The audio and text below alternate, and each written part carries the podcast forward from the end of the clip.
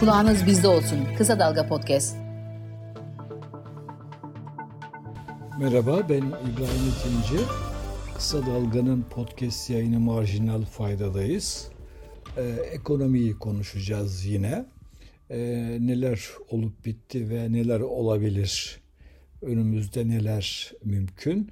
Onlara bakacağız kısaca. Şimdi bu hafta size özellikle söylemek istediğim şeylerden birisi kur spekülasyonu.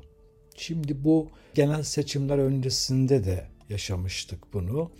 Daha önceki bazı atak dönemlerinde de yaşamıştık. Efendim işte kur dolar 50 lira 60 lira olur filan gibi benim doğrusu atmasyon dediğim tahminlere rastlıyorum. Şimdi genel seçimler sonrası hatırlayın dolar 20 lirada tutulmuştu uzun süre. Bir seçim ekonomisiydi, bir seçim yatırımıydı. Erdoğan yaklaşık 200 milyar dolar harcanarak kurun baskılandığı şartlarda seçime girmek istiyor idi. Ve dolayısıyla 20 liranın altında uzun süre kur tutuldu, dolar kuru hatırlıyorsunuz. Seçimden sonra işte bu yeni ekonomi yönetimi, yeni program filan tabi bu kuru bu ölçüde baskı altında tutmayı öngörmüyor. Dolayısıyla kur biraz bırakıldı ve 20'den 26 liraya çıktı. Şimdi tabi yerel seçimler yaklaşırken bu olgu hatırımızda. Acaba yerel seçimlerden sonra da yine işte kur şimdi 30-31 lira civarında diyelim. Acaba bırakırlar da işte bilmem kaça gider? Şimdi burası spekülasyona açılıyor bu nokta işte. O yüzden burada böyle 50-60 gibi afaki rakamlar söyleniyor. Yani şimdi bu tabii bir e, kur totoya gerek yok. Bazı olguları gözden geçirmemiz lazım. Tabii ki e, öncelikle şunu göz ardı etmiyoruz. Yani Türkiye e, efendim sürprizlere açık bir ülke. Öngörülebilir bir ülke değil Türkiye. Göreve daha 7 ay önce gelmiş Merkez Bankası Başkanı'nın e, görevden alınacağını ya da istifa edeceğini kim tahmin edebilirdi? Hepimiz daha bir süre bu program döneminde belki birkaç yıl efendim işinin başında kalacak beklentisindeydik ama işte 7 ay sonra gitti. Yarın benzer bir anlaşmazlıkla Şimşek de görevi bırakabilir mi ya da görevinden e, işte alınabilir mi? Cumhurbaşkanı öyle bir tensipte bulunabilir mi? Efendim Olabilir. Yani bu da mümkün. Mesela bu sıralar işte başkan yardımcısı Cevdet Akçay için böyle spekülasyonlar dönüyor. İşte görevden alınabilir yorumları yapılıyor. Dolayısıyla bu tür yani programın çöktüğünü ima eden, bir ekonomi politikası değişikliğini ima eden görevden almalar, efendim vazgeçişler, programdan vazgeçişler evet yani kurda daha sert bir e, harekete yol açabilir. Bugünkü şartlarda bu pek mümkün gözükmüyor. Gaye Erkan sonrası da zaten ekonomi politikasında bir değişiklik olmadı. Yerine daha şahin bilinen bir isim atandı. Şimşek görevinin başında görünüyor. Dolayısıyla yerel seçimlerden sonra kuru bir ölçüde rahat bırakmaları, daha doğrusu müdahale dozunu azaltmaları mümkündür. O zaman dolar ne olabilir? Efendim 33 lira olur. Bilemediniz 34 olur, 35 olur. Ama hani bir ekonomi politikasında temel bir değişiklik olmadığı sürece böyle gider gibi geliyor bana. Yani e, bir kur seviyesinden bahsetmiyorum. Yani itidalli bir, kontrollü bir yükseliş. Kur yönetiliyor. Serbest kur rejimi yok artık Türkiye'de. Şimdi bizim ne beklememiz gerekiyor?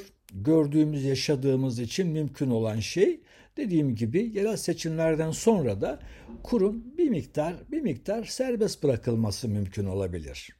Şimdi neden bunları söylüyorum? Yani birincisi hükümetin bir kere dövize ihtiyacı var.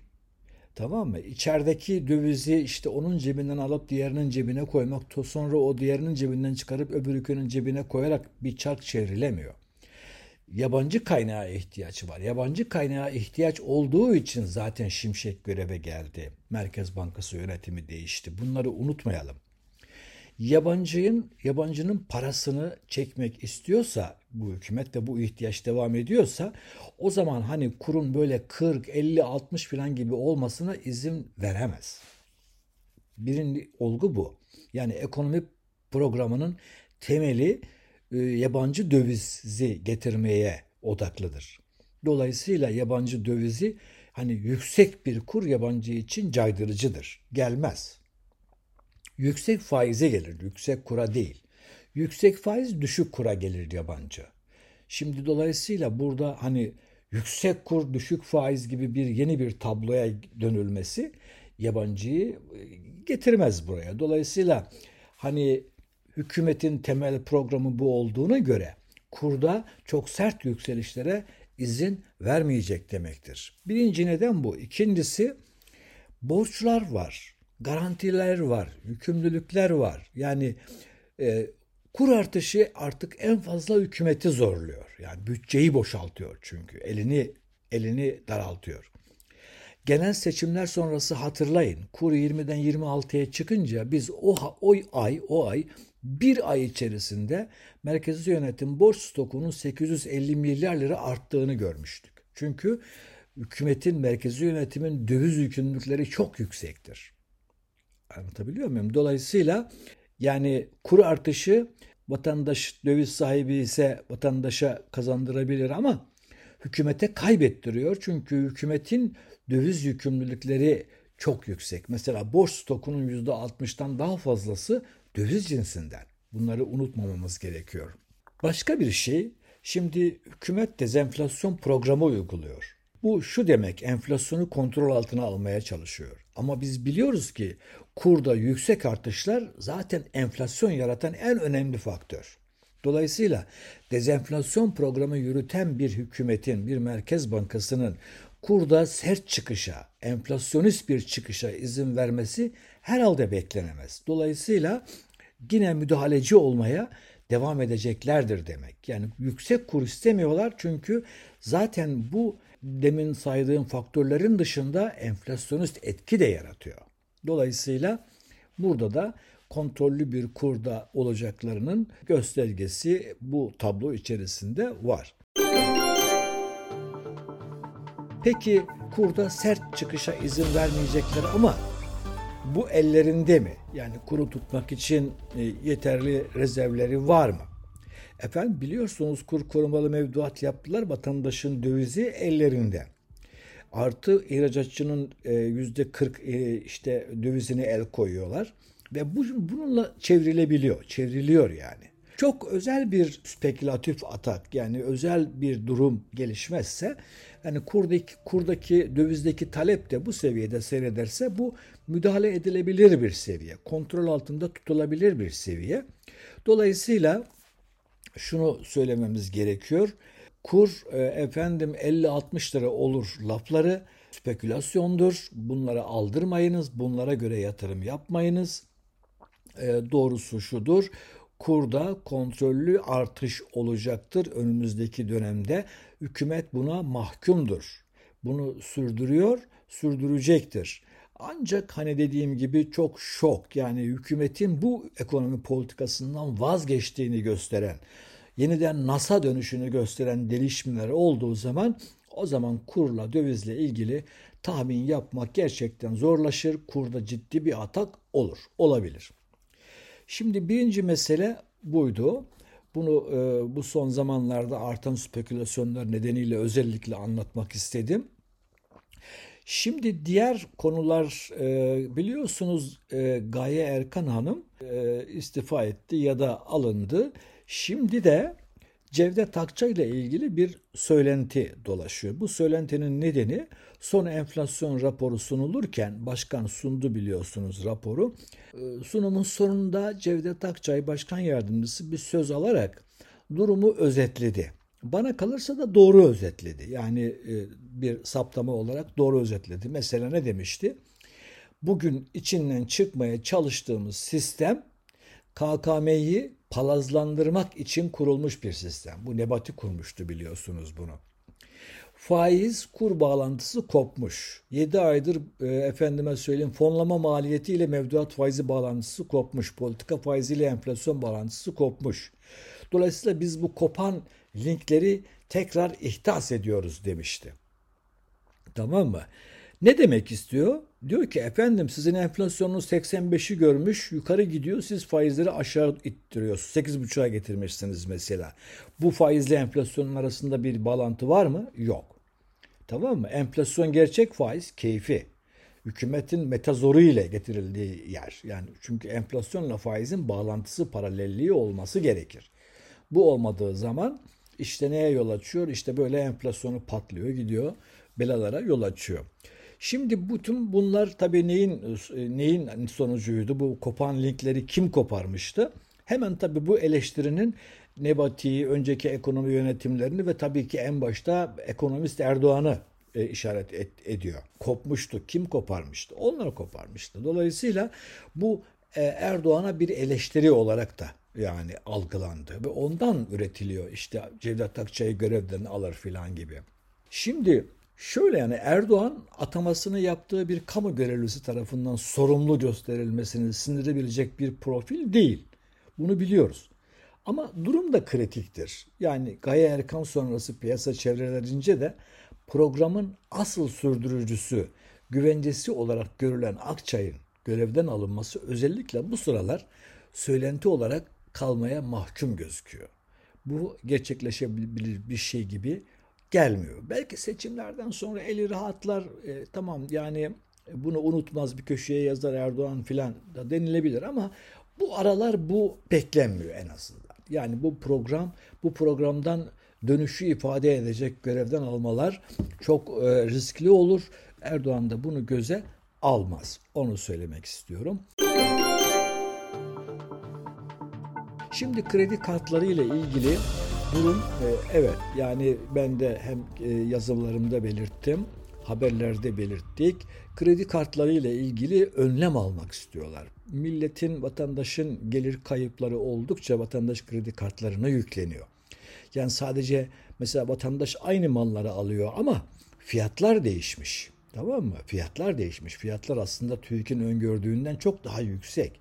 Dolayısıyla kredi kartı bakiyeleri belki vatandaş aynı aynı sepeti tükettiği halde bakiyeler yüksek gözüküyor. Mesela e, yıllıkta kredi kartı bakiyesindeki artış e, son 2 Şubat haftası itibariyle yüzde 122 28, yüzde 122'ye gelmiş.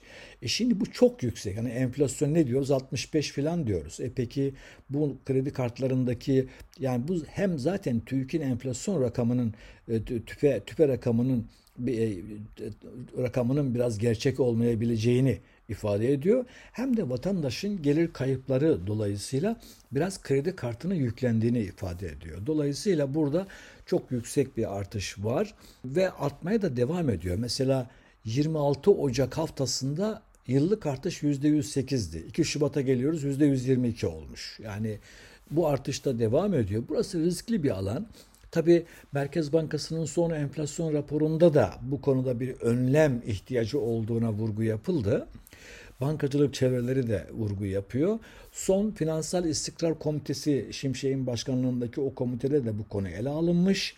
E, kredi kartlarında, kredilerde yeni bir düzenleme, özellikle tüketici kredileri tarafında yeni bir düzenlemenin gelmesi artık muhtemel gözüküyor eli kulağında diyebiliriz. Seçim biter bitmez bizi yüklü zamlar bekliyor. Ondan da haberinizin olması gerekir.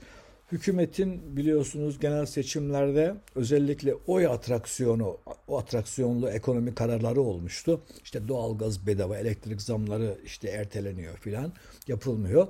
Dolayısıyla bütün burada elektrik e, yani elektrik fiyatlarında elektrik fiyat endeksiyle tüfe endeksi açıldı. Yani zamlar yapılmadığı için seçim seçim seçime gidiyoruz. Vatandaş hükümeti zamcı görmesin. Erdoğan ucuz elektrik satıyor filan. Bu ayaklar yaratılsın diye bu zamlar ertelendi. Dolayısıyla seçim yerel seçimlerden sonra bu zamların geleceği e, gelmesi muhtemel gözüküyor. Yerel seçimlerden sonra e, işte sanayinin, hanelerin filan tükettiği kullandığı e, elektrikte özellikle hanelerin kullandığı enerjide e, zamların e, eli kulağında olduğunu söyleyebiliriz. Şimdi borsamız biliyorsunuz coşkularda e, efendim 9 binlere doğru evrildi gitti. Şimdi bu nasıl oldu, niye oldu? Biraz bunun üzerinde de duralım. Borsada yatırım düşünen e, dinleyicilerimiz varsa, şimdi Gaye Erkan türbülansı bir kere kolay atlatıldı. Yerine atama yapıldı. Bu atama programa e, Şahin bağlılık olarak algılandı. Yani çünkü yeni başkan daha Şahin bir başkan gibi biliniyor. Mutedil yabancı alımı devam ediyor. 2 Şubat haftasında borsaya 133 milyon dolarlık giriş yabancı girişi olmuş. Son günlerde zorunlu karşılık düzenlemesi ile 2-3 puan artsa dahi tele mevduat faizleri henüz çok da cezbedici bir seviyede değil. Zaten bu e, tele mevduatlar epey yükseldiğinde borsadaki hani risk almak istemeyen yatırımcıların çekildiğini, 300-500 bin kişinin çekildiğini ve e, işte e, tele mevduata döndüğünü görmüştük. Merkez Bankası politika faizinde yeni bir artış sinyali de vermedi. Dolayısıyla yeni bir sıkılaştırma sinyali yok. Son enflasyon raporu açıklandığında piyasanın kollanacağı güveni de arttı. Dolayısıyla bütün bunların sonucu olarak borsa yukarı yönlü hareket etti, ediyor. E, borsacıların neşeleri yerinde görünüyor. Ancak hani çok kısa vadeli tahminler yapılabildiğini de göz önüne e, alarak şunu söyleyelim. Önümüzde e, önümüzdeki birkaç hafta, bir ay borsayı dramatik biçimde aşağı itebilecek bir veri, bir haber, haber akışı görünmüyor. Ama bütün bunlar demek değil ki borsa yükseliyor, yükselecek gidin borsadan alım yapın. Borsa bence alım yapmak için çok yüksek. Ne kadar hani daha çıkabilir? Çünkü hani önemli olan bu borsa yatırımında düşükten girmek, yüksekten çıkmaktır. Düstur budur. Şimdi böyle borsa zaten zirvesine yakın olduğu yerlerden girişler oluyor ve vatandaşın canı yanıyor. Çünkü diyelim ki 9 bindi hadi 10'a çıktı sonra geri 8 bine geliyor vatandaş kaybediyor. Kaybediyor. 9 binden giren kaybetmiş oluyor mesela. Yani dolayısıyla e, küçük yatırımcı da borsaya girişleri için borsanın düşük olduğu tabii ki hisse bazlı da düşük olduğu zamanları kollaması gerekir. Yüksek endeks yüksek puanlardayken borsaya giriş akıllı bir iş değil. Evet, şimdi e, bunun dışında bu hafta başka birkaç olgudan daha bahsedeyim. Kur korumalı mevduatın bakiyesinde haftalık bazda epeyce yüksek bir %3 gibi bir düşüşü oldu. 76 milyar erimiş. Biliyorsunuz TL'den dönülerek yapılan kur korumalı mevduat artık yapılamıyor. Vadesi gelen hesaplar kapatılıyor. Efendim e, dolayısıyla 2 Şubat haftasında 76 milyarlık bir azalma oldu kur korumalı mevduatın bakiyesi halen 2 e, trilyon 382 milyar seviyesinde e, gözüküyor.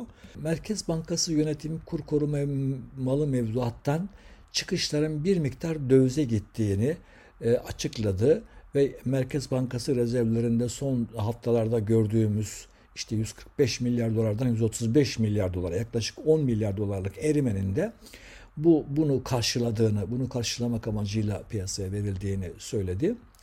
E, TL mevduatın payının arttığını söyledi. TL mevduatın payı artsın istiyor. Programın bir temel unsuru da bu. Ama bunun için en önemli cazibe tabii ki TL mevduat faizleri.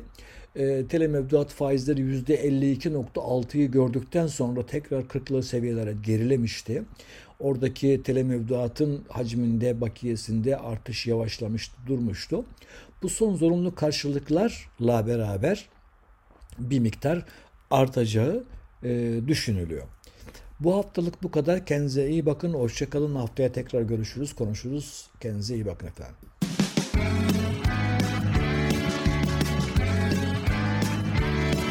Kulağınız bizde olsun. Kısa Dalga Podcast.